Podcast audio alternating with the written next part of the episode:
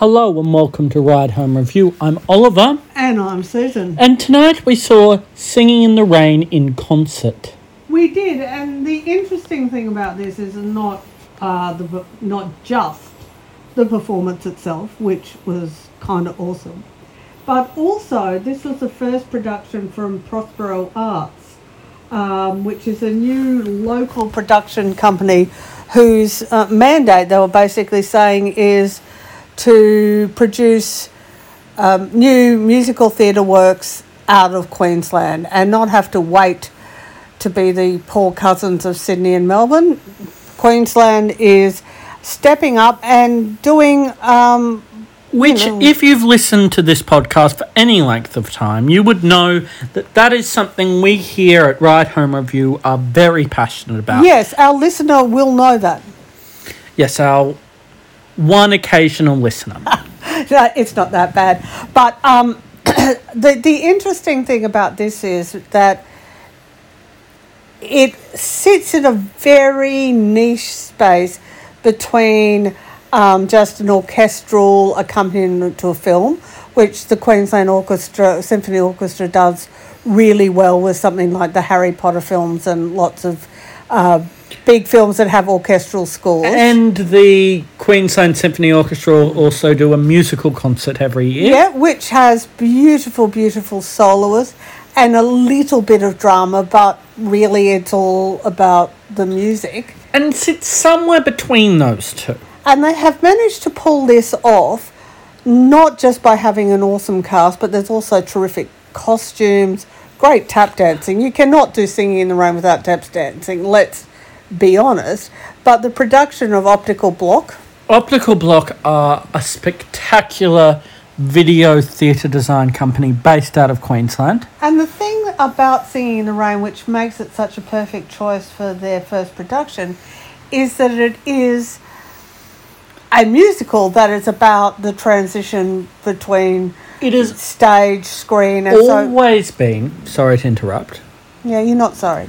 I'm going to interrupt anyway. Yes, you are. Um, it is Singing in the Rain has always been a show that has worked brilliantly on film, but it's so filmic in its very nature. Well, it is about the this point in time when they were moving between silent movies and and talkies, and we had stars of the stage and the Broadway musicals trying to find a niche in this new area. So they used the cinematic bits beautifully in a in a screen across the top, which also gave it set us time and place and um, stood in for what you might normally use as sets and props. And it's really interesting because Singing in the Rain as a show is one of the few musicals that started life in film.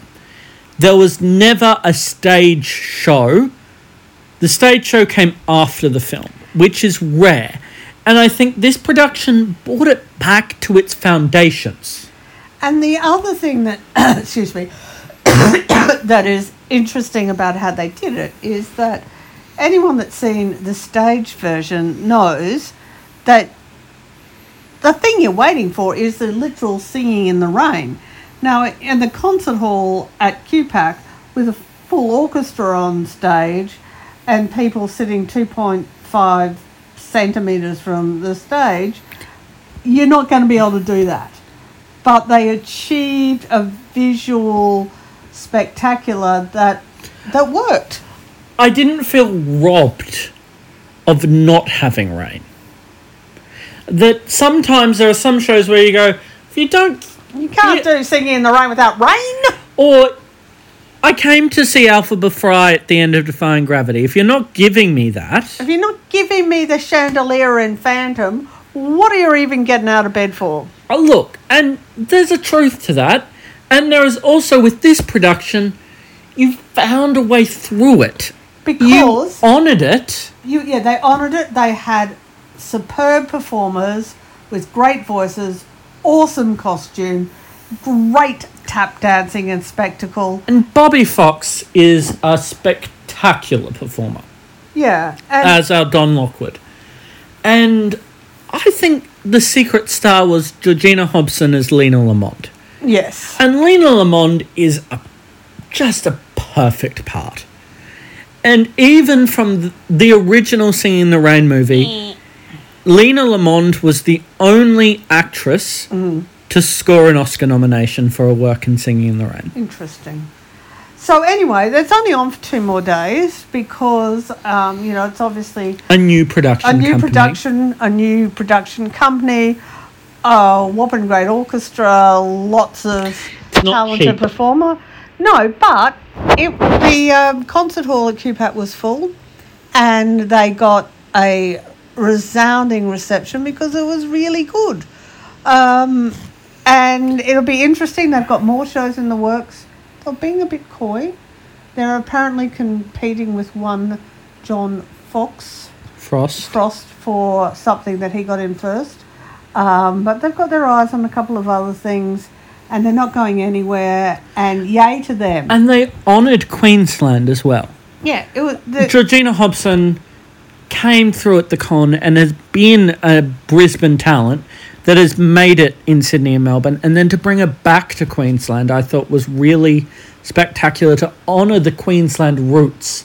That we didn't need to wait for Sydney and Melbourne to no. do another tour of Singing in the Rain. And I cannot, I cannot wait to see what they do next. I think that this is definitely a company to watch. And if you've got a couple of moments on your hands for either the uh, matinee tomorrow, um, evening performance, or Sunday matinee, do yourself a favour, as they say, in the classics.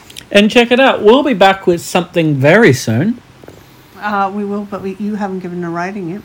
I have not. Nor have I, as it happens. as it happens, look, I am giving it the very top end of a distinction.